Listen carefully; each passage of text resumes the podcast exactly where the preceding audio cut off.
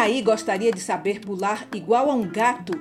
Esse bichinho lindo, além de saber pular como ninguém, ainda ensina uma senhora lição neste conto de origem africana que você ouve agora com Naizinha Spinelli, que além de contadora de histórias, é uma das maiores pesquisadoras da cultura da brincadeira brasileira. Com você, o pulo do gato. Agora, vovó Naná contando histórias para você dormir. Oi, meus amiguinhos. Agora eu vou contar para vocês a história O Pulo do Gato. Sempre que a onça via o gato pular de grandes alturas, ficava muito admirada com a leveza. Sem nenhum ruído, virava o corpo e caía. Com a maior tranquilidade, a onça pensava: preciso aprender a pular assim. Se eu soubesse pular desse jeito, não tinha graça, eu era a mais esperta e a rainha da floresta. Resolveu então pedir ao gato que lhe desse aulas de pulo. Depois de muita conversa, o gato resolveu atender o pedido da onça. Todos os dias, no oco do pau, na curva do rio, se encontravam e Vamos, comadre onça, pule para frente. Encolha as patas dianteiras e joga o corpo para frente com força as patas das patas traseiras e a onça pulava longe.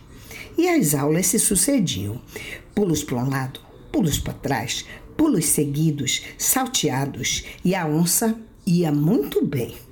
Um dia, depois da aula, a onça fez um convite ao gato.